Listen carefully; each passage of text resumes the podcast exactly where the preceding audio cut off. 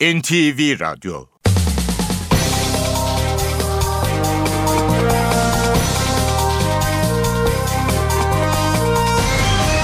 İşe Giderken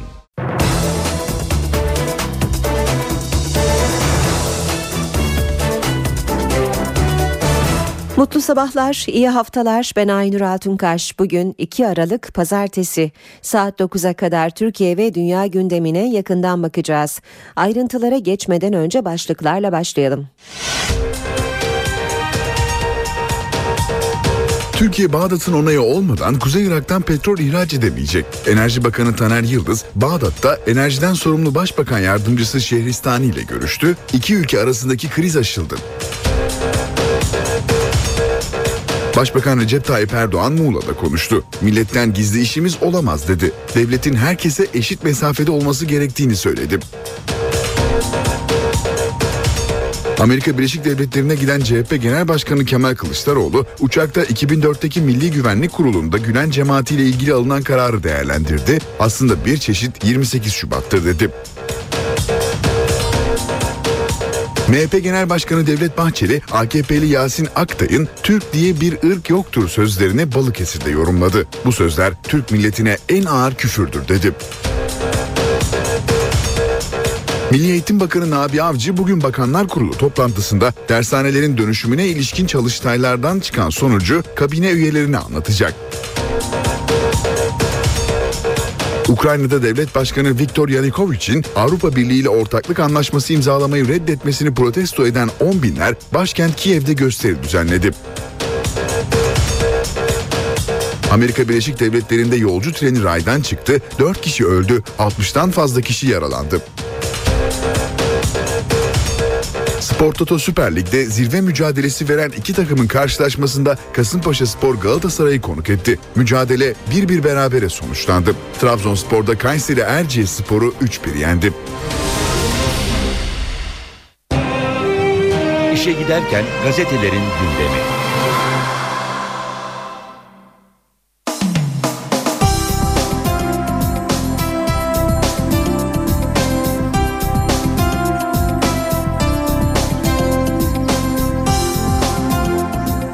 Gündemdeki gelişmelerin gazetelere nasıl yansıdığına birlikte bakacağız. Milliyet gazetesiyle başlayalım. Milliyet'te rektörün kriteri manşeti var. CD'nin Tunceli Üniversitesi'ne yaptığı yardımcı doçentlik başvurusunu 3 dekan kanuna aykırı bulup reddetti. Rektör Bostu ise CD'yi açıktan atadı.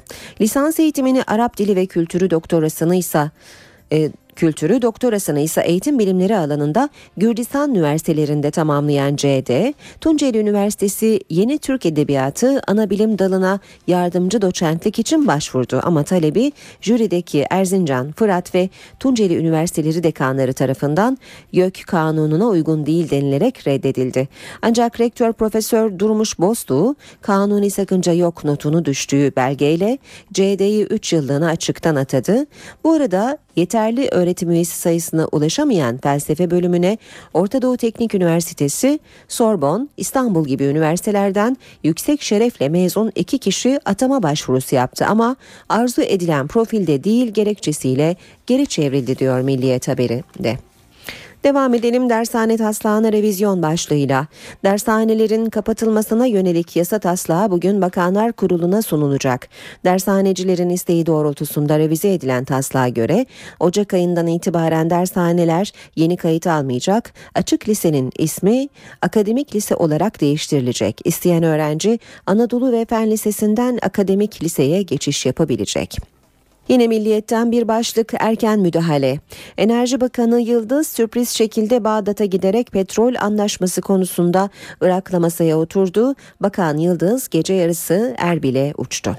Elinizde ne varsa alıp götürürler. Başbakan Erdoğan Fethiye'de yaptığı konuşmada faiz lobisinin en büyük kaynağı olarak tanımladığı kredi kartı kullanımı konusunda ayağınızı yorganınıza göre uzatmazsanız elinizde ne var ne yoksa alıp götürürler diyerek uyardı. Erdoğan'ın Milas'ta katılacağı tören öncesi eylem hazırlığı yaptığından şüphelenilen 28 kişi gözaltında. Meyreleş kenetledi. Beşiktaş derbisinin 30. dakikasında kırmızı kartla oyun dışı kalan Meyreleş'in devre arasında bir köşede başı önünde sessizce oturduğunu gören takım arkadaşları bu duruma çok üzüldü ve hemen oyuncunun çevresinde toplandı. Futbolcular Meyreleş'e ikinci yarıda herkes iki kişilik oynayacak yokluğunu hissettirmeyeceğiz dedi ve kamçılanan Fenerbahçe maçın seyrini değiştirdi. Geçelim hürriyete manşet Hawking Murat. Doğuştan spastik engelli Murat Can Çiçek yürüyemiyor, ellerini kullanamıyor, rahat konuşamıyor ama hikayesi ALS hastası ünlü fizikçi Stephen Hawking'i hatırlatıyor.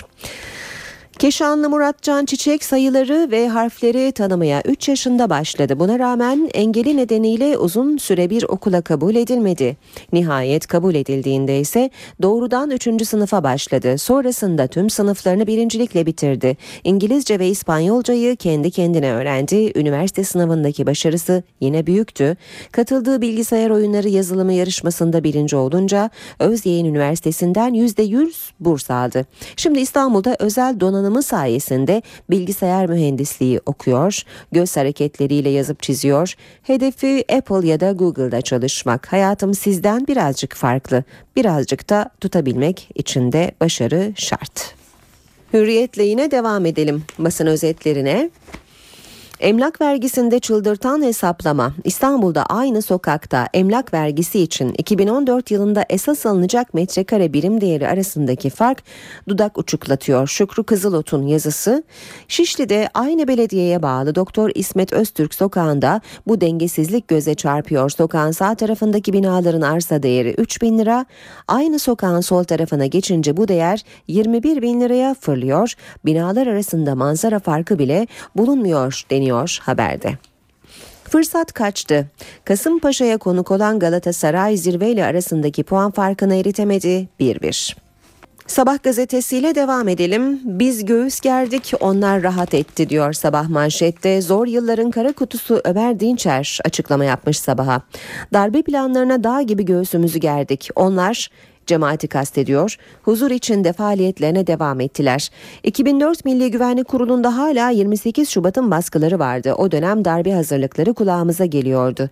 Başbakanımızın tavsiyesi şu oldu. Doğru bildiğimiz şeyleri yapmaktan vazgeçmeyeceğiz. Hükümet akıllı bir strateji yürüttü, konuşulanları dinledi ama uygulamaya sokmadı. Onlara yönelik dosyaları kapamak için yazdığım yazılar suçlama malzemesi yapıldı. 28 Şubat'ın irtica stratejisine biz boşa çıkardık. Milli Milli Güvenlik Siyaset Belgesini 2010'da ayıkladık. Gazeteciler Yazarlar Vakfı'nı kapatmadım cemaatçilikle suçlandım diye devam ediyor Ömer Dinçer'in açıklamaları. Kanala start verildi. Kanal İstanbul kapsamındaki 3. havalimanı için 5 köye kamulaştırma yazıları gitti. Çılgın proje için kollar sıvandı. 3. havalimanı bölgesindeki maden sahalarını işleten şirketlere boşaltın yazısı gönderildi. Köylerdeki kamulaştırma için de raiç bedeller taraflara bildiriliyor diyor Sabah gazetesi haberinde. Hızlı yaşadı genç öldü. Hızlı ve öfkeli filmlerindeki başrolüyle hız tutkunlarının kahramanı olan Amerikalı oyuncu Paul Walker, Los Angeles'ta geçirdiği trafik kazasında feci şekilde can verdi. Walker'ın arkadaşının kullandığı Porsche yanarak hurdaya döndü diyor sabah haberinde. Zaman gazetesiyle devam edelim. Milli Eğitim Bakanlığı taslağı Başbakanlık genelgesine de aykırı diyor Zaman manşette.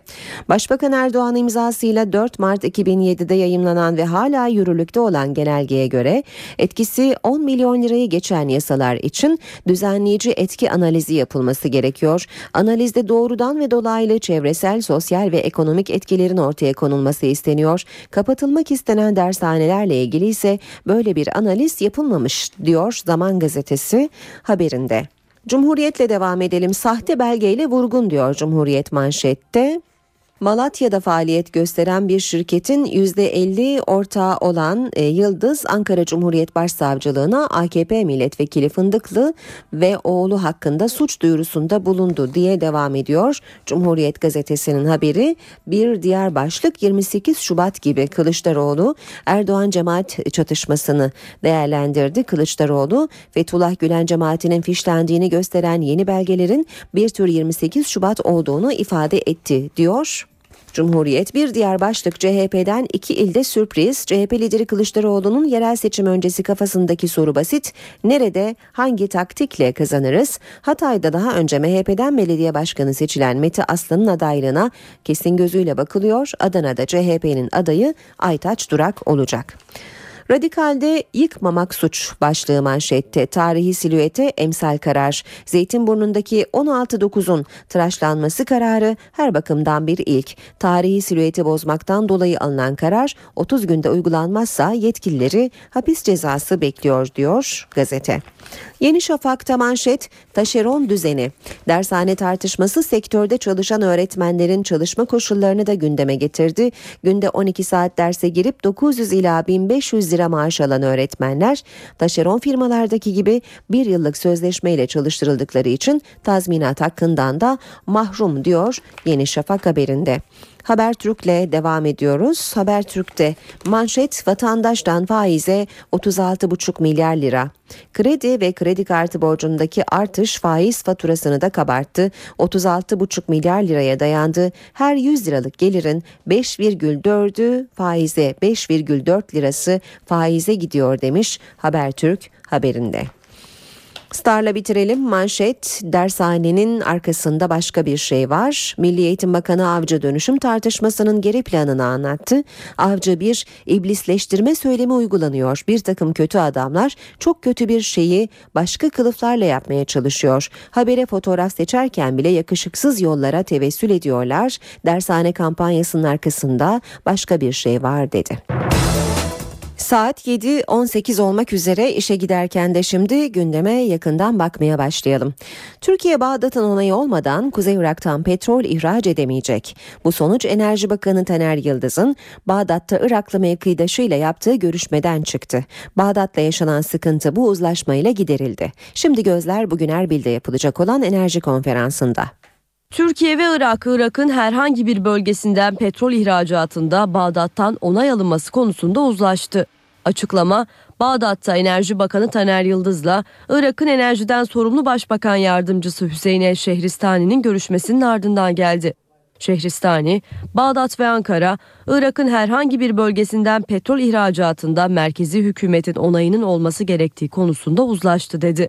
Geçtiğimiz günlerde Irak Bölgesel Kürt Yönetimi Başbakanı Neçirvan Barzani, petrol işbirliği kapsamında Başbakan Recep Tayyip Erdoğan'la Ankara'da bir araya gelmiş ve bazı sözleşmeler imzalanmıştı. Irak merkezi yönetimi, Türkiye'nin bölgesel Kürt yönetimiyle yaptığı bu petrol anlaşmasına tepki göstermişti. Bu yüzden Bağdat'ın hava sahasını Türkiye'den yapılan özel uçuşlara kapattığı iddia edilmişti. Ancak Irak Ulaştırma Bakanlığı sözcüsü böyle bir kararın söz konusu olmadığını söyledi. Enerji Bakanı Taner Yıldız Bağdat'ta yaptığı görüşmenin ardından Erbil'e geçti. Bakan Yıldız bugün 300 şirketin katılacağı Kürdistan, Irak, Petrol ve Gaz Konferansı'na katılacak. Başbakan Tayyip Erdoğan milletten gizli işimiz olamaz dedi. Muğla'nın Fethiye ve Milas ilçelerinde konuşan başbakan devletin herkese eşit mesafede olması gerektiğini de vurguladı. Milletimizin değerlerine halal getirecek hiçbir girişimin hiçbir oluşumun içerisinde bugüne kadar olmadık. Bundan sonra da olmayacağız. Başbakan Recep Tayyip Erdoğan halktan gizlimiz yok dedi. Devletin herkese eşit mesafede olduğunu vurguladı. Vatandaşının kılık kıyafetinden korkan, dış gön görünüşünden korkan, ona göre vatandaşını sınıflara ayıranlardan makbul ve makbul olmayan diye ayıran devlet büyük devlet olamaz. Büyük devlet Ege'yi kucakladığı kadar aynı oranda doğuyu da kucaklayacak, Güneydoğu'yu da kucaklayacak. Başbakan Muğla ziyaretinin ikinci gününde Fethiye ve Milas'ta açılışlar yaptı. Erdoğan halktan kredi kartı kullanımına dikkat etmelerini istedi. Şu kredi kartlarını almada da lütfen hassas olun. Kredi kartları da faiz lobisinin en büyük kaynağıdır. Paranız kadar, yorganınız kadar ayağınızı uzatın. Ondan sonra bunlara malzeme olmayın. Evinizde ne var ne yok alıp götürürler. Başbakan Erdoğan, Diyarbakır'daki BDP Gençlik Kongresi'nde Türk bayrağının indirilmek istenmesini de hatırlattı. Bizim tek bayrağımız var. Başka bir bayrak kabul mümkün değil. Bu parlamentonun çatısı altında olup da kendi kongrelerinde bizim bayrağımıza saygısızlık yapanlar bu ülkede saygı göremezler. Bu vatanda operasyon kimseye yaptırtmayız. Kimsenin de buna gücü yetmez. MHP Genel Başkanı Devlet Bahçeli Balıkesir'deydi. Konuşmasında AK Parti Merkez Karar Yönetim Kurulu üyesi Yasin Aktay'ın Türk diye bir ırk yoktur sözlerine tepki gösteren Bahçeli bu sözler Türk milletine en ağır küfürdür dedi. Türklüğü yok sayan ve hatta daha ileri giderek Türk diye bir şey yok deme ahlaksızlığını ve rezilliğini diline dolayan da başbakan ve zihniyetidir. MHP Genel Başkanı Devlet Bahçeli, AK Parti Merkez Karar Yürütme Kurulu üyesi Yasin Aktay'ın Türk diye bir ırk yoktur sözlerine Balıkesir'den sert tepki gösterdi. Aslında Türk diye bir şey yoktur noktasına gelinmesi milletimize en ağır küfürdür. Hiç kimse Türk yoktur diyemez ve diyemeyecektir. Bahçeli, 2014 yerel seçimlerinin büyük önem taşıdığını söyledi. Mahalli idareler seçimlerinde yalnızca belediye başkanı seçilmeyecektir. Türk milletinin varlığı ve birliği oylanacaktır. MHP lideri Başbakanın Diyarbakır ziyaretini de eleştirdi. Başbakan Erdoğan'ın açılışlarında Peşmerge ve PKK'lı şarkıcılar onur konuğudur.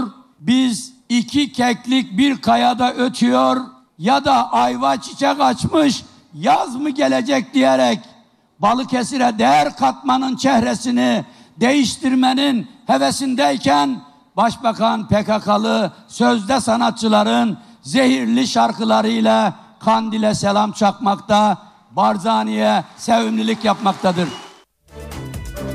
BDP eş başkanı Selahattin Demirtaş, Başbakan Erdoğan'ın çözüm sürecini yeniden canlandırma çalışmalarının olumlu olduğunu söyledi. Özellikle son birkaç haftadır Sayın Başbakan'ın süreci yeniden canlandırma, tıkanmayla yüz yüze olan sürece ruh kazandırma girişimleri, bunun zeminini oluşturma gayreti üzerine ne inşa edecek? Şimdi herhalde herkes bunu bekliyor. Yapacağız diyor, edeceğiz diyor, gerçekleştireceğiz diyor. Bunları söylüyordu ama neyi verecek, ne yapacak, hangi adımı atacak kimse bilmiyor. İşte müzakere aşamasının çözmesi gereken temel mesele budur. Şimdi işte hükümetin bu meseleye cevap vermesi gerektiği bir dönemden geçiyoruz. Hükümet olumlu ya da olumsuz henüz bu meseleye bir cevap vermemiştir. Sinyaller olumlu yaklaşacağına dairdir. Sayın Başbakan'ın süreci yeniden canlandırma isteği, şu anda zemin oluşturma çalışmaları olumlu yaklaşacağına dair işaretlerdir. Ama gerçekleşip gerçekleşmeyeceğini ancak pratiğe geçtiğinde görürüz. CHP Genel Başkanı Kemal Kılıçdaroğlu 2004'teki Milli Güvenlik Kurulu'nda Gülen cemaati ile ilgili alınan kararı değerlendirdi. Kılıçdaroğlu, Milli Güvenlik Kurulu kararı aslında bir çeşit 28 Şubat'tır dedi. Amerika yolunda gazetecilerin sorularını yanıtlayan CHP lideri, Başkan Obama ile kendi hayat hikayesi arasında kurduğu benzerliği de anlattı. 2004'teki Milli Güvenlik Kurulu aslında bir çeşit 28 Şubat'tır. Amerika Birleşik Devletleri yolunda gazetecilerin sorularını yanıtlayan CHP lideri Kemal Kılıçdaroğlu, 2004 tarihli Gülen cemaatini bitirme belgesi olduğu iddia edilen MGK kararı ile ilgili bu değerlendirmeyi yaptı.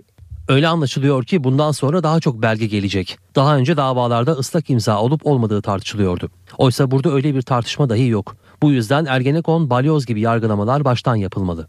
CHP lideri cemaatle hükümet arasında çekişme olup olmadığı sorusuna sürecin nereye gideceğini kimse bilmiyor yanıtını verdi. Kılıçdaroğlu kendisinin Alevi, Başkan Obama'nın da siyahi olması nedeniyle hayat hikayeleri arasında benzerlik kurduğunu söyledi.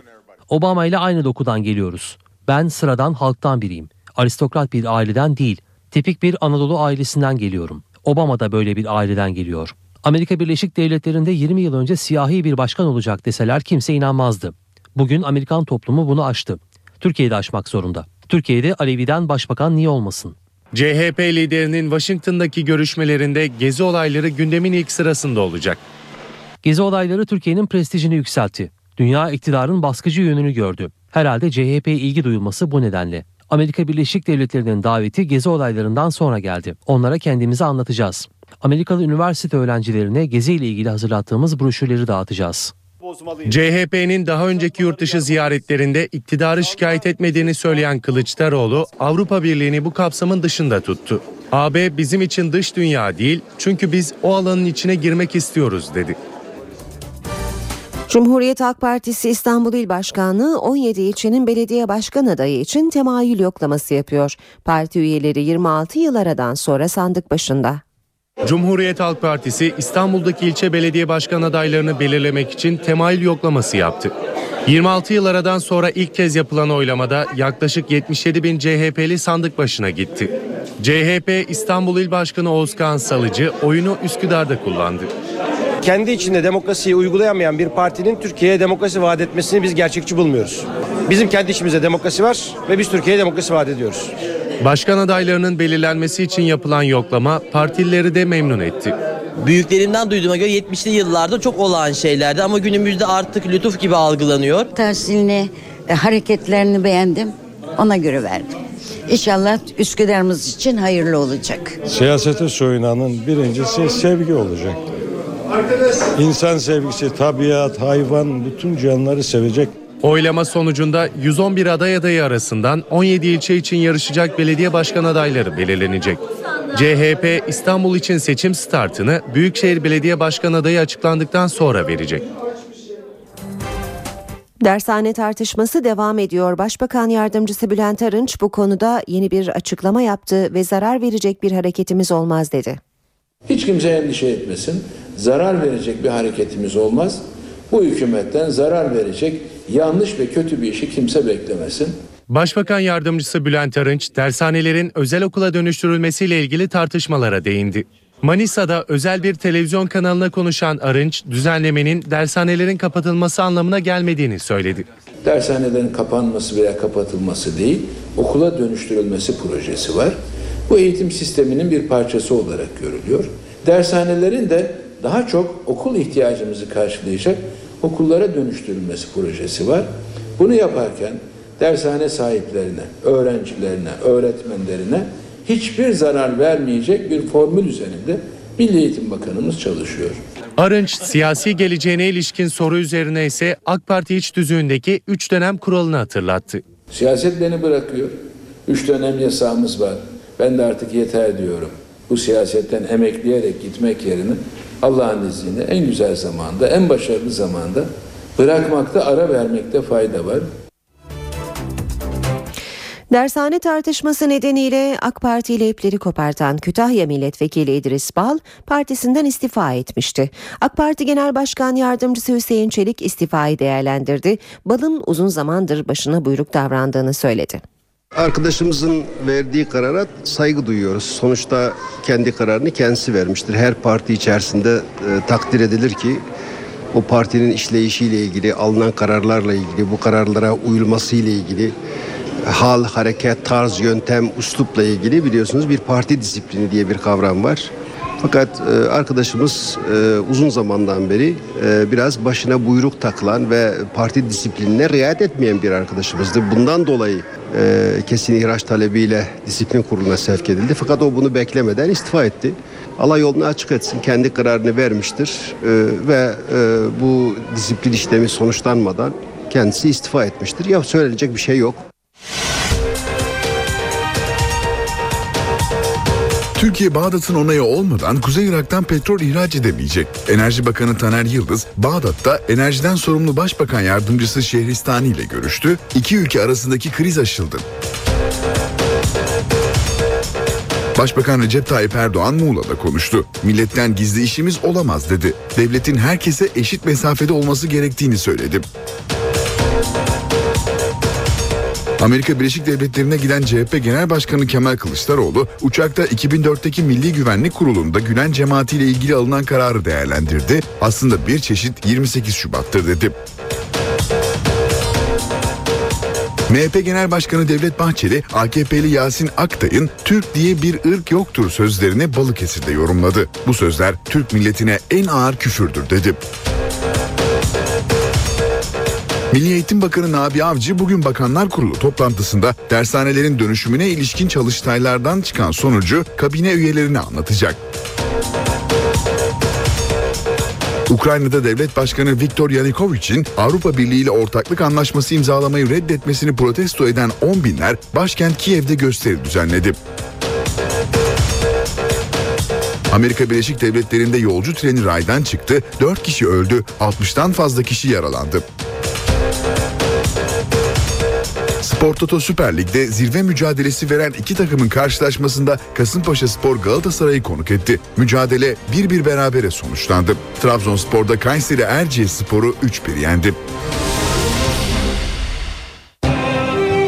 İşe giderken gazetelerin gündemi.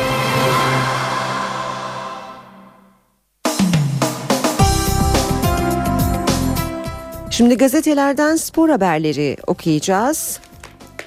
Milliyet gazetesiyle başlayalım. Acı hayat diyor Milliyet manşette Galatasaray ligde bir türlü belini doğrultamıyor, kayıpların önüne geçemiyor. Derbinin berabere bitmesinden sonra zirveye yaklaşma adına eline önemli bir fırsat geçiren Aslan Kasımpaşa deplasmanında yine hüsrana uğradı. Ev sahibi Maliki ile skor avantajını yakaladı, Burak eşitliği sağladı. İki takım da birçok net fırsatı harcadı. Sonuçta kazanan olmadı. Yemeden duramıyor. Galatasaray Mancini yönetiminde oynadığı üst üste 11. resmi maçta da kalesini gole kapatamadı. Sarı Kırmızılılar sıkıntılı süreçte tam 18 gole engel olamadı. Maçın adamı Castro, Kasımpaşalı Castro orta sahada çok çalışkan görünürken hem hücuma hem de savunmaya destek verdi. Hakeme gözlük diyor başlık milliyette Galatasaray Teknik Direktörü Mancini sahanın en iyisini seyirci en kötüsünü hakem olarak gösterdi. Eboe'ye yapılan kesinlikle penaltıydı hakemlerin gözlüğe ihtiyacı var dedi. Sorumluluk benim. Çeju Mancini'nin tepkisinde haklı olduğunu söyledi. Defansif olarak daha çok çalışmamız şart. Burada bütün sorumluluğu ben alabilirim diye konuştu. Onurlu hayat Trabzonspor milli kalecisinin bir kez daha yıldızlaştığı maçta Erciyes'i devirdi, yükselişini devam ettirdi. Apollon Limassol'u hafta arası mağlup ederek UEFA Avrupa Ligi'nde gruptan çıkmayı garantileyen Bordo Mavili takım devreyi Maluda'nın şık golüyle önde kapattı. Fransız Yıldız ikinci yarının başında farkı ikiye çıkardı. Konuk ekip Yasin'le umutlandı ama kapanışı Olcan yaptı skor 3-1. Meyrileş ateşledi. Kadıköy'de devre arası Fenerbahçe soyunma odasında yaşanan duygusal anlar derbinin belki de seyrini değiştirdi.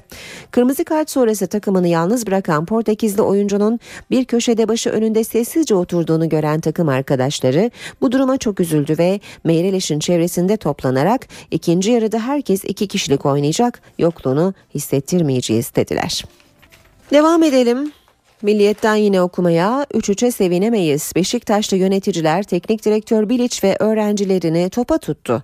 10 kişilik Fenerbahçe'yi yenemedikleri için hayıflanan siyah beyazlılar Bilic'in oyuncu değişikliğini çok geç yaptığını savundu. Fernandez ile Gökhan Töre'yi de eleştiren yöneticiler derbilerde böyle oynayacaksa hiç imza parası istemesin. Gökhan bu haliyle bonservisi alınacak bir oyuncu değil dedi. Fener şeker tadında Fenerbahçe Ülker Lig'deki 8. maçında 6. galibiyetini Torka Konyu Selçuk Üniversitesi karşısında 17 farklı aldı. Sarı lacivertliler zaman zaman zorlansa da etkili hücum performansıyla sonuca ulaştı. Anadolu Efes seriye bağladı. Beko Basketbol Ligi'ne iki yenilgiyle başladıktan sonra arka arkaya 5 haftadır kazanan Anadolu Efes, Mersin Büyükşehir Belediyesi deplasmanında da galibiyete ulaştı. Seriyi 6 maça çıkardı. Skor 76-81. Kafkaf galibiyeti hatırladı. PTT 1. Lig'de 4 haftadır kazanamayan Karşıyaka şanssızlığını 1461 Trabzon karşısında kırdı. Rakibini Ars ve Mustafa'nın golleriyle devirdi. Hürriyetten şimdi de aktaralım spor haberleri. Bir zamanlar affetmezdi. Fenerbahçe ile Beşiktaş'ın puan kaybettiği hafta Kasımpaşa'ya takılan Galatasaray zirveye yaklaşma şansını tepti. Real Madrid bozgunu sonrası moralsiz olan Aslan sezonun flash ekibine de diş geçiremedi. Malki'nin golüne ikinci yarıda Burak Yılmaz karşılık verdi. İki takım da birer puanla yetindi. Günde 3 öğün defans çalışmamız lazım. Roberto Mancini üst düzey bir takım bu kadar basit goller yemez. Sabah öğle akşam defans çalışmamız gerektiğini görüyorum dedi. Kaptana fırça Felipe Melo Donk'la tartışırken araya giren Sabri'ye çok sert çıktı. Galatasaray'ın Brezilyalısı Kasımpaşalı rakibiyle ağız dalaşına girdi. Araya giren kaptan Sabri Sarıoğlu'na karışma çek elini derken sen ne yapıyorsun karşılığını aldı. Eboye'nin ayağına bastım. Penaltı itirafı. Kasımpaşa'nın tecrübeli stoperi İlhan Eker ceza sahasında Eboye'nin ayağı kaydı ben de bastım. O pozisyonda müdahalem vardı dedi. Hababam bu kez sınıfı geçti. Beşiktaş karşısında alınan bir puan üzüntü yaratsa da iyi futbol teselli oldu. Taraftarın koreografisi sonrası yapılan Hababam sınıfının ruhu sahaya yansıdı esprileri oyuncuların da dilindeydi. Soyunma odasında ise Ersun Yanal futbolcularını tek tek kutladı. Fenerbahçeli futbolcular derbideki performanslarını bu sözle özetlemiş. Hababam bu kez sınıfı geçti. Jokerini yanlış kullandı. Galatasaray derbisinden sonra Fenerbahçe derbisinde de Bilic'in ekibi ikinci devre durdu. Siyah beyazlar Kadıköy'de 8 yıl sonra galibiyet şansını tepti. Bilic Kadıköy'de alınan bir puanın çok değerli olduğunu söyledi ama 90 dakikadaki gelişmelere bakan taraftarı ikna edemedi. Hırvat hocanın Atiba jokerini doğru kullandığı pek söylenemez denmiş haberde. Devam ediyoruz. Hürriyetten yine aktarmaya. Çubukluyu giydi kendine geldi. Banvit ve Barsah yenilgilerinin ardından Fenerbahçe'ye yeni forması uğur getirdi. Selçuk Üniversitesi'ni Vidmar ve Bogdanovic önderliğinde devirmeyi başaran Obra'nın öğrencileri 4'ü Avrupa olmak üzere Ülker Arena'da üst üste 7. galibiyetini aldı. Bu da 64. harika. Acıbadem Kadınlar Voleybol Ligi'nin namalup lideri Vakıfbank ilk setini kaybettiği maçta deplasmanda Bursa Büyükşehir Belediyesi'ni 3-1 yenip üst üste 64. zaferini aldı. Böylece bitiriyoruz spor haberlerini de şimdi Türkiye ve dünya gündemiyle devam edelim. İşe giderken Soğuk hava özellikle yurdun doğusunu etkisi altına aldı. Bölgede gece en düşük hava sıcaklığı sıfırın altında 18 derece ile Kars'ta ölçüldü. Ardahan'da ise e, ka, e, Kura resmi kıs, e, Kura Nehri kısmen dondu. Soğuk hava ve kar yurdun doğusunda etkili olmaya başladı. Gecenin en düşük hava sıcaklığı Kars'ta eksi 18 derece olarak ölçüldü. Erzurum'da termometreler gece eksi 14'ü gösterdi. Kent merkezinde cadde ve sokaklar buz tuttu. Soğuk hava nedeniyle bazı araçlar çalışmadı, evlerin çatısında buz sarkıtları oluştu. Belediye ekipleri kaymasın diye kaldırımlarda buz temizleme çalışması başlattı. Ardahan'da ise hava sıcaklığı sıfırın altında 13 dereceye kadar indi. Kura Nehri dondu, nehirde buz kalınlığı 3 santimetreyi buldu. Buzun kalınlığı şu an 2,5-3 santim civarında. Kars'ta da kent merkezinde kar kalınlığı 15 santimetreyi aştı. Hava sıcaklığı Ağrı'da eksi 14, Erzincan'da eksi 8 ve Iğdır'da eksi 4 dereceye kadar düştü. Meteoroloji bölgede yoğun kar yağışı beklediğini açıkladı. İçişleri Bakanlığı öğrenci evlerine denetim tartışmalarıyla gündeme gelen apart daire genelgesini hazırladı. Genelge ile günübirlik kiraya verilen evlerin kayıt altına alınması amaçlanıyor. Şimdi hukukumuzda apart daire diye bir düzenleme yok. Bugünlerde bakanlığımızdan bu konuda bir genelge yayınlanacak. Bu tip apart dairelerin polisin kontrolüne açık hale getirilmesi lazım. İçişleri Bakanı Muammer Güler'in bu açıklamasının üzerinden bir ay geçmeden genelge hazırlandı. Başbakan Erdoğan'ın talimatıyla hazırlanan genelge valiliklere gönderildi. Genelge ile günübirlik kiraya verilen evlerin kayıt altına alınması ve vergilendirilmesi hedefleniyor. Apart daireler ve günübirlik kiraya verilecek evler için işletme sahibinin mülki idare amirlerine beyanda bulunması ve izin alması gerekecek. Ayrıca ev sahiplerinin bir esnaf odasına kayıt yaptırması, vergi vermesi, yapı kullanma izin belgesi alması zorunlu hale getirilecek. Günlük evlerin mülki idari amirlerinin bilgisi dahilinde vergilendirilmesi amaçlanıyor. Ticari işletme haline gelmiş kayıt dışı bulunan bu evlerde kalanların da kimlik bilgisi otellerde olduğu gibi karakollara bildirilecek. Fuhuşa yardım ve yataklık amaçlı apart daire sahipleri içinse suça yardım ve yataklıktan ceza uygulanacak. Genelge günübirlik evlerin cezai işlemleri önce uyarı cezası, sonra para cezası, sonra kapatma cezası şeklinde uygulanmasını öngörüyor. Bakanlık yetkilileri genelgenin öğrenci evleriyle bir ilgisi olmadığını bildirdi. Adıyaman'da Alevi kökenli vatandaşların yaşadığı 13 evin kapısının işaretlendiği iddiası üzerine emniyet güçleri inceleme başlattı. Olay ağırlıklı olarak Alevi vatandaşların yaşadığı yeni mahallede yaşandı. Polise 13 evin kapısıyla bir otomobil ve sokak lambasının işaretlendiği ihbarı geldi. Polis ekipleri olay yerinde inceleme yaptı. Emniyet Müdürü Fikret Salmaner mahalle sakinleriyle konuşarak bölgede önlemlerin arttırıldığını açıkladı. Mahalle sakinleri yolu trafiğe kapatılarak protest, kapatarak protesto gösterisi yaptı. Adıyaman Valisi Mahmut Demirtaş işaret koyan kişilerin yakalanması için çalışma başlatıldığını söyledi. Cezaevlerindeki çıplak arama iddialarına ilişkin soru önergesini yanıtlayan Er Sadullah Ergin, hükümlünün utanma duygusunu ihlal etmeyecek şekilde yapıldığı anlaşılmıştır cevabını verdi. Adalet Bakanı Ergin, CHP Tunceli Milletvekili Hüseyin Aygün'ün cezaevlerindeki çıplak aramalara ilişkin soru önergesini yanıtladı. Ergin, hükümlünün üzerinde kuruma sokulması veya bulundurulması yasak madde veya eşya bulunduğuna dair makul ve ciddi emarelerin bulunması ve kurum müdürünün uygun görmesi şartlarının birlikte gerçekleşmesi halinde hükümlünün utanma duygusunu ihlal etmeyecek şekilde yapıldığı anlaşılmıştır dedi. İstanbul Ümraniye'de evli ve bir çocuk annesi genç kadın 17 bıçak darbesiyle hayatını kaybetti. Saldırgan henüz belirlenemedi. 3 yaşında bir çocuk annesi Ebru B, eşinin ailesiyle birlikte yaşadığı evde bıçaklanarak ağır yaralandı. Ümraniye Eğitim ve Araştırma Hastanesi'ne kaldırılan kadın kurtarılamadı. Cenaze otopsi için Adli Tıp Kurumu morguna kaldırıldı. Ebru Bey'in kaçarak evlendiği eşi Hasan Bey'in çeşitli suçlardan 2 aydır cezaevinde olduğu öğrenildi. İstanbul Fatih'te zincirleme bir kaza meydana geldi. 3 otobüs ve bir otomobilin karıştığı kazada çok sayıda kişi yaralandı. Yolcular büyük korku yaşadı.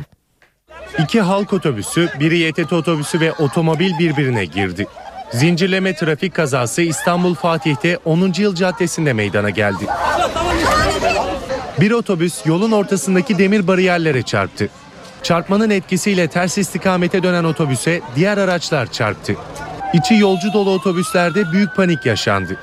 Bu ne biçim şey ya? Anlamadım ben hiçbir şey anlamadım. Elimiz ayağımız hep yara. Kazanın hemen ardından bölgeye ambulans ve itfaiye ekipleri sevk edildi. Can kaybının olmadığı kazada çok sayıda yolcu yaralandı. Yaralıların arasında çocuklar da vardı. Kaza nedeniyle yol bir süre trafiğe kapandı. Kameraman Soner Zeki'nin ölümü araştırılıyor. İstanbul'da trafik kazası geçiren ve 3 hastane dolaştırılan kameramanın ölümüyle ilgili olarak Sağlık Bakanlığı soruşturma başlattı.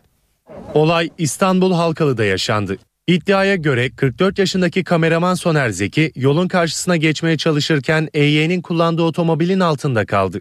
Ağır yaralanan Soner Zeki acil servisteki yoğunluk nedeniyle 3 hastane dolaştırıldı. Kazadan sonra ambulansla hastaneye götürülmüş. İlk başta Bakırköy'e götürülmüş. Ondan sonra da Bağcılar'a götürülmüş.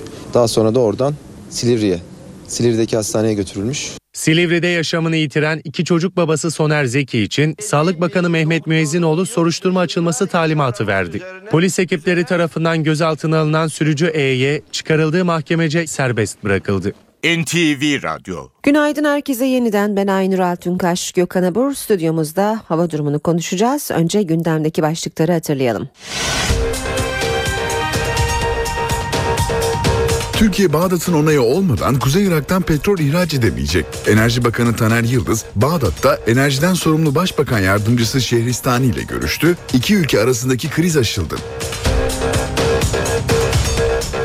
Başbakan Recep Tayyip Erdoğan Muğla'da konuştu. Milletten gizli işimiz olamaz dedi. Devletin herkese eşit mesafede olması gerektiğini söyledi.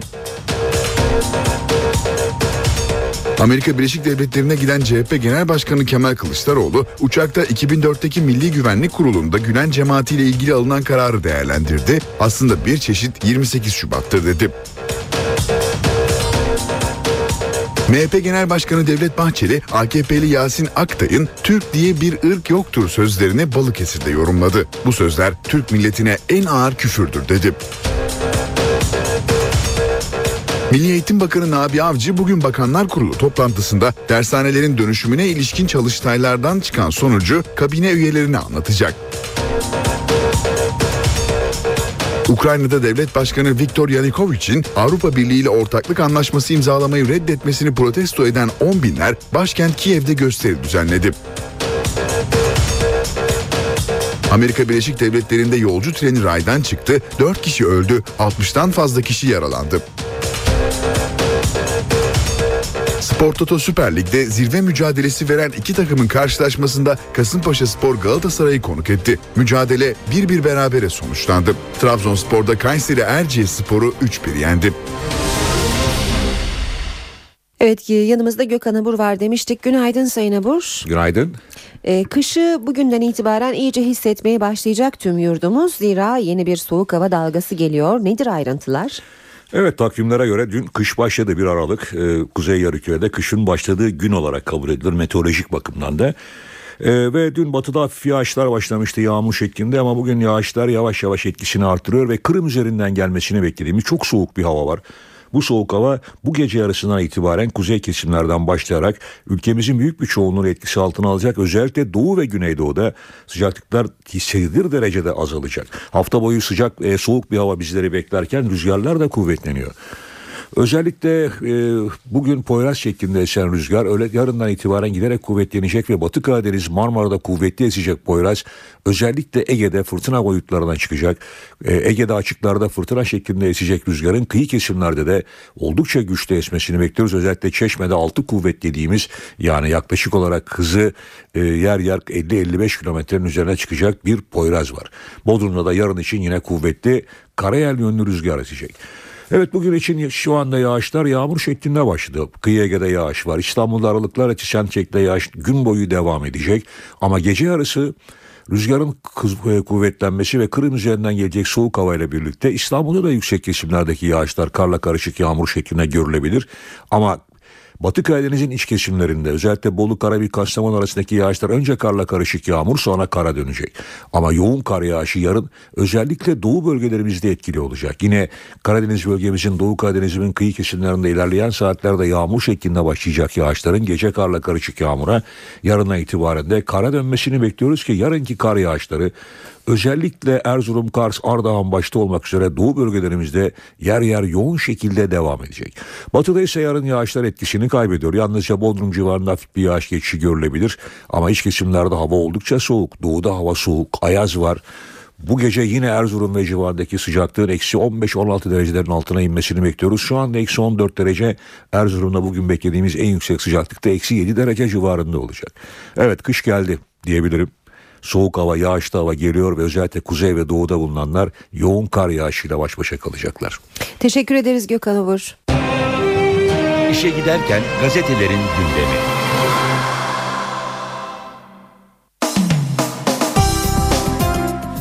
Gündemdeki gelişmelerin gazete manşetlerine nasıl yansıdığına bakacağız. Milliyet rektörün kriteri diyor. CD'nin Tunceli Üniversitesi'ne yaptığı yardımcı doçentlik başvurusunu 3 dekan kanuna aykırı bulup reddetti. Rektör Boztuğ ise CD'yi açıktan atadı. Lisans eğitimini Arap dili ve kültürü, doktorasını ise eğitim bilimleri alanında Gürcistan üniversitelerinde tamamlayan CD, Tunceli Üniversitesi Yeni Türk Edebiyatı Anabilim Dalı'na yardımcı doçentlik için başvurdu ama talebi jürideki Erzincan, Fırat ve Tunceli Üniversiteleri dekanları tarafından YÖK kanununa uygun uygun değil denilerek reddedildi. Ancak rektör profesör Durmuş Bostu kanuni sakınca yok notunu düştüğü belgeyle CD'yi 3 yıllığına açıktan atadı diyor Milliyet gazetesi. Denktaş'ın mezarına para kalmadı. Kuzey Kıbrıs Türk Cumhuriyeti kurucu Cumhurbaşkanı Rauf Denktaş'ın ikinci ölüm yıl dönümüne haftalar kala söz verilen anıt mezarın inşaatı için tek çivi çakılmaması ailesini kızdırdı. Hükümetlerin adım atmamasının sebebi bütçe yetersizliği deniyor haberde. Erken müdahale bir diğer başlık milliyette. Enerji Bakanı Yıldız sürpriz şekilde Bağdat'a giderek petrol anlaşması konusunda Irak'la masaya oturdu. Bakan Yıldız gece yarısı Erbil'e uçtu. Manşetlere hürriyetle devam edelim. Hawking Murat diyor hürriyet manşette. Doğuştan spastik engelli Murat Can Çiçek yürüyemiyor, ellerini kullanamıyor, rahat konuşamıyor ama hikayesi ALS hastası ünlü fizikçi Stephen Hawking'i hatırlatıyor. Keşanlı Murat Can Çiçek sayıları ve harfleri tanımaya 3 yaşında başladı. Buna rağmen engeli nedeniyle uzun süre bir okula kabul edilmedi. Nihayet kabul edildiğinde ise doğrudan 3. sınıfa başladı. Sonrasında tüm sınıflarını birincilikle bitirdi. İngilizce ve İspanyolcayı kendi kendine öğrendi.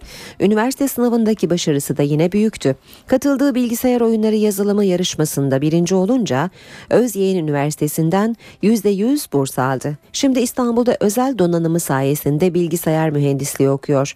Göz hareketleriyle yazıp çiziyor. Hedefi Apple ya da Google'da çalışmak. Hayatım sizden birazcık farklı. Birazcık da tutunabilmek için de başarı şart diyor. Fırsat kaçtı. Kasımpaşa'ya konuk olan Galatasaray zirveyle arasındaki puan farkını eritemedi diyor Hürriyet. Devam edelim.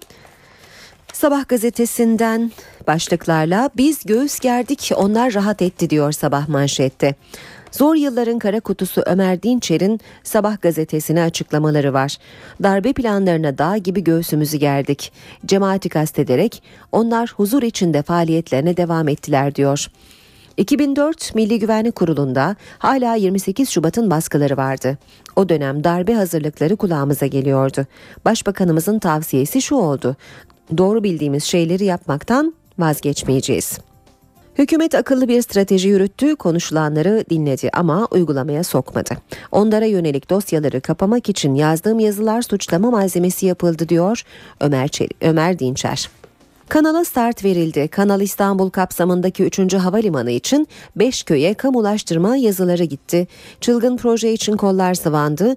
3. havalimanı bölgesindeki maden sahalarını işleten şirketlere boşaltın yazısı gönderildi. Köylerdeki kamulaştırma için de raiç bedeller taraflara bildiriliyor deniyor Sabah gazetesinde. Geçelim zamana. Zamanın manşeti Milli Eğitim Bakanlığı taslağı Başbakanlık genelgesine de aykırı. 4 Mart 2007'de yayımlanan Başbakan Tayyip Erdoğan imzasıyla ve hala yürürlükte olan genelgeye göre etkisi 10 milyon lirayı geçen yasalar için düzenleyici etki analizi yapılması gerekiyor. Analizde doğrudan ve dolaylı çevresel, sosyal ve ekonomik etkilerin ortaya konulması isteniyor. Kapatılmak istenen dershanelerle ilgili ise böyle bir analiz yapılmamış deniyor Zaman Gazetesi'nin haberinde. Yeni Şafak'ta manşet taşeron düzeni. Çalışan da dershaneden memnun değil. Dershane tartışması sektörde çalışan öğretmenlerin çalışma koşullarını da gündeme getirdi. Günde 12 saat derse girip 900 ila 1500 lira maaş alan öğretmenler taşeron firmalardaki gibi bir yıllık sözleşmeyle çalıştırıldıkları için tazminat hakkından da mahrum deniyor haberde. Radikale bakalım. Tarihi silüete emsal karar, yıkmamak suç, Zeytinburnu'ndaki 16.9'un tıraşlanması kararı her bakımdan bir ilk. Tarihi silüeti bozmaktan dolayı alınan karar 30 günde uygulanamaz, uygulanmazsa yetkilileri hapis cezası bekliyor. Bir diğer başlık radikalde kongre daveti geziden sonra geldi. CHP lideri Kılıçdaroğlu muhalefet lideri olarak ilk defa Amerika'da. Kılıçdaroğlu Türkiye'de muhalefeti dinleme ihtiyacı geziyle doğdu. Kongre daveti gezi sonrası geldi anlatacağız dedi. Haber Türkiye bakalım manşet vatandaş e, vatandaştan faize 36,5 milyar lira. Kredi ve kredi kartı borcundaki artış faiz faturasını da kabarttı. 36,5 milyar liraya dayandı. Her 100 liralık gelirin 5,4 lirası faize gidiyor diyor Habertürk gazetesi haberinde. NTV Radyo İşe giderkenin bu bölümüne başkent gündemiyle başlıyoruz. Karşımızda Gökhan Gerçek var. Gökhan günaydın. Günaydın aynı yayınlar. Ee, yeni haftaya başkent nasıl başlıyor?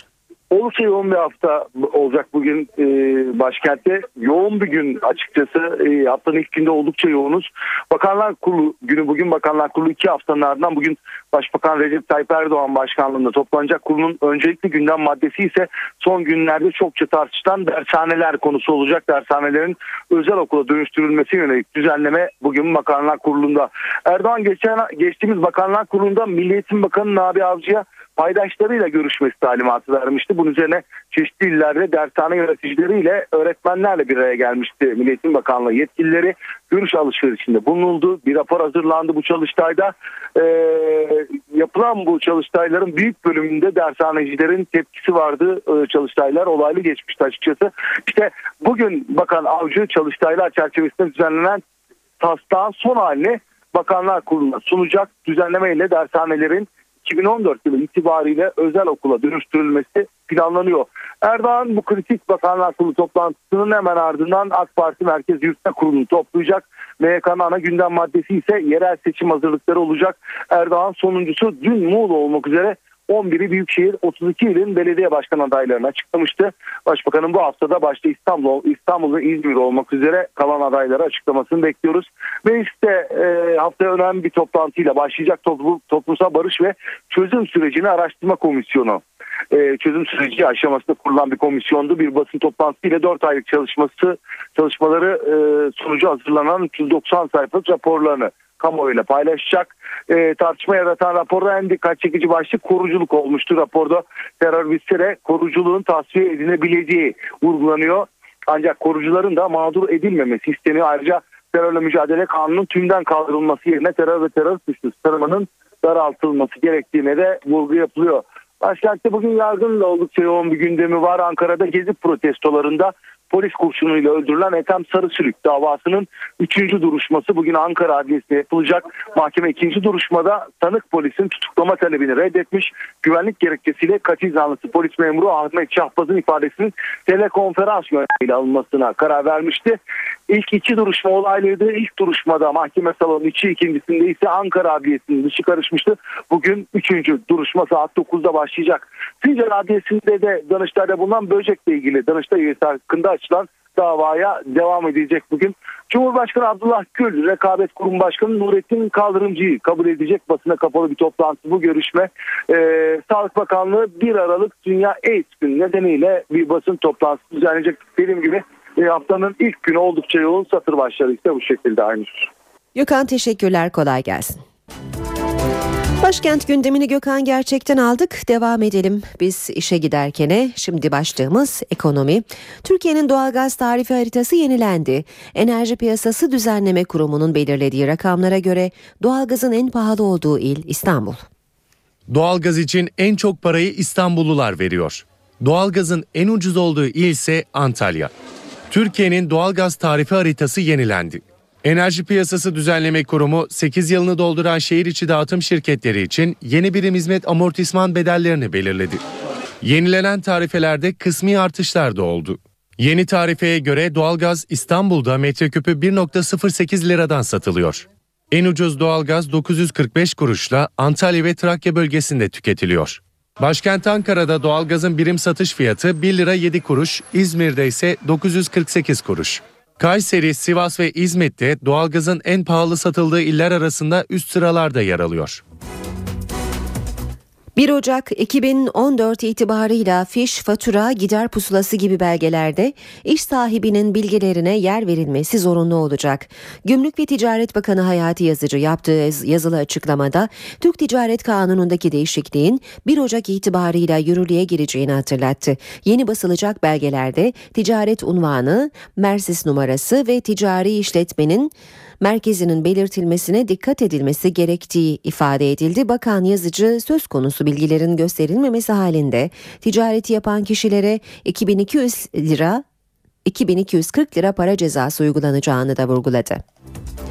Ulaştırma, Denizcilik ve Haberleşme Bakanı Binali Yıldırım uçak bileti tavan fiyatlarına ilişkin sektör temsilcileriyle bir araya gelecek. Bakan Binali Yıldırım yaklaşık 3 ay önce astronomik fiyatlardan satılan uçak biletlerine düzenleme getirilmesi amacıyla çalışma başlatıldığını açıklamıştı. Havayolu şirketleriyle yürütülen görüşmeler sonrasında iç hat uçuşlarında satılan ekonomi sınıfı bilet fiyatlarına bir tavan fiyat belirlendi. Ancak tavan fiyatın haksız rekabete yol açacağını ifade ifade eden bazı havayolu şirketi yetkilileri uygulamadan vazgeçilmesini istedi. Görüşmede konuyla ilgili görüş alışverişinde bulunulacak.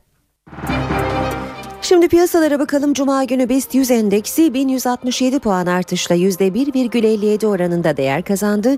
75.748 puandan haftayı tamamladı. Serbest piyasada dolar yeni haftaya 2 lira 2 kuruştan, euro ise 2 lira 75 kuruştan başladı. Euro dolar paritesi 1.36, dolar yen paritesi 102 düzeyinde seyrediyor. Uluslararası piyasada Brent petrolün varili 110 dolardan işlem görüyor. Kapalı çarşıda külçe altının gramı 81, çeyrek altın 134 liradan satılıyor. Şimdi dünyanın gündemine bakacağız. Dünyanın gündeminde protestolar var. Ukrayna'da protesto gösterilerinde ikinci haftaya girildi. Devlet Başkanı Yanukovych,'in Avrupa Birliği'ne sırt çevirip Rusya yanlısı siyaset yürütme kararını protesto eden on binlerce kişi dün de Kiev sokaklarında güvenlik güçleriyle çatıştı. Ukrayna 2004'teki turuncu devriminden bu yana en büyük protesto gösterilerine sahne oluyor. Başkent Kiev'de on binlerce kişi devlet başkanı Viktor Yanukovych'in Avrupa Birliği ile ortaklık anlaşması imzalamayı reddetmesini protesto etmek için bir araya geldi. Göstericiler arasında da kavga çıktı. Bazı gruplar hükümet binalarına saldırınca protestoların barışçıl olması gerektiğini savunan kesimlerin tepkisini çekti. Başkanlık sarayına yürüyüşe geçen gruba polis müdahale etti. Polis ve göstericiler arasındaki çatışmalar saatler boyunca devam etti. Akşam saatlerinde polis göstericileri dağıtmak için harekete geçti. Hükümetin istifasını isteyen muhalefet liderleri işgal ettikleri sendika binasında basın toplantısı düzenledi. Halka genel grev çağrısı yapıldı. Dünya Ağır Siklet Boks Şampiyonu ve muhalif Udar Partisi Genel Başkanı Vitali Klitschko halkın hükümete güvenmediğini belirtti. Kiev meydanlarında yaşananlardan sonra artık buranın bir diktatörlük olduğunu söyleyebiliriz. Bu yüzden halk artık ne devlet başkanına ne de hükümete güveniyor. Ülkede geniş çaplı protesto gösterilerinin bugün de devam etmesi bekleniyor. Dünyaca ünlü Femen kızları da hafta sonunda görülmemiş bir protesto yaptı. Önce soyundular sonra Ukrayna Devlet Başkanı'nın fotoğraflarını çıkarıp üstüne tuvaletlerini yaptılar. Mısır'a geçiyoruz. Başkent Kahire yine gergin. Tahrir meydanına giren öğrencilerle güvenlik güçleri arasında çatışma çıktı. Kahire Üniversitesi öğrencileri darbeyi ve gösterileri sınırlayan yeni yasayı protesto için Tahrir meydanına yürüdü. Meydana giren öğrenciler geçen hafta çatışmalarda ölen arkadaşlarının gıyabi cenaze namazını kıldı. Güvenlik güçlerinin müdahalesiyle çatışma çıktı. Göstericiler göz yaşartıcı gazla dağıtıldı. Güvenlik güçlerine ait zırhlı araçlar da Tahrir meydanında konuştu suçlanarak bölgeye girişlere kapattı. Tayland'da hükümetin istifası talebiyle başlayan gösteriler 9. gününde. 4 kişinin öldüğü olayların ardından hükümet karşıtı protestocular yine polisle karşı karşıya geldi. Hükümet akşam saatlerinde sokağa çıkma yasağı ilan etti. Tayland'da protestocular hükümeti devirmekte kararlı. Halk darbesi gerçekleştirmek istediklerini söyleyen göstericiler başbakanlık binasına yönelince polisle karşı karşıya geldi. Polis hükümet binaları çevresindeki barikatları aşmaya çalışan protestoculara karşı basınçlı su ve göz yaşartıcı gaz kullandı. Göstericiler Başbakan Şinavatra'nın kaldığı binayı da kuşattı. Polis binaya girmek isteyen göstericilere biber gazıyla müdahale ederken Başbakan polis koruması altında binadan çıkarıldı. Eylemlerini tırmandıran hükümet karşıtları genel grev çağrısı yaptı. Halkın operasyonuna devam etmek ve rejimi ortadan kaldırmak için pazartesi gününü tatil ilan ediyoruz. Sokağa dökülen 30 bin protestocu Başbakan Şinevatra'yı devirmek ve ailesinin siyasi nüfusunu sona erdirmek istiyor.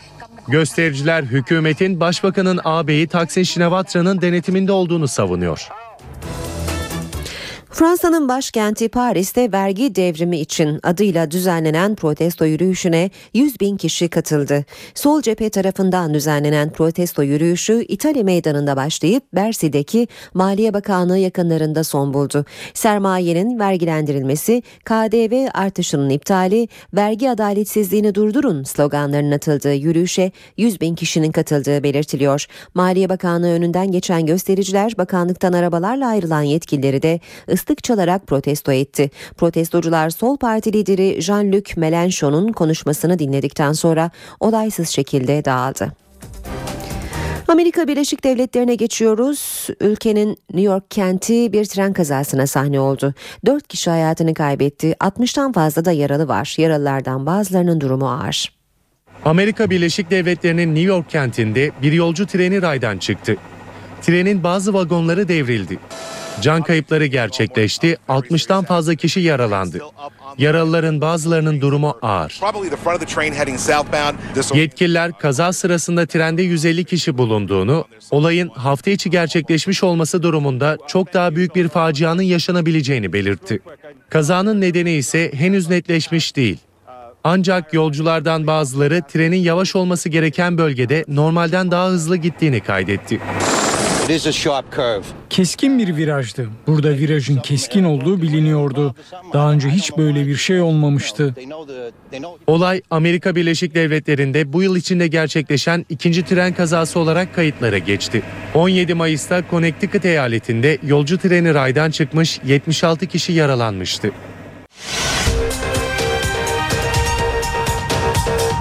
Türkiye Bağdat'ın onayı olmadan Kuzey Irak'tan petrol ihraç edemeyecek. Enerji Bakanı Taner Yıldız, Bağdat'ta enerjiden sorumlu Başbakan Yardımcısı Şehristani ile görüştü. İki ülke arasındaki kriz aşıldı.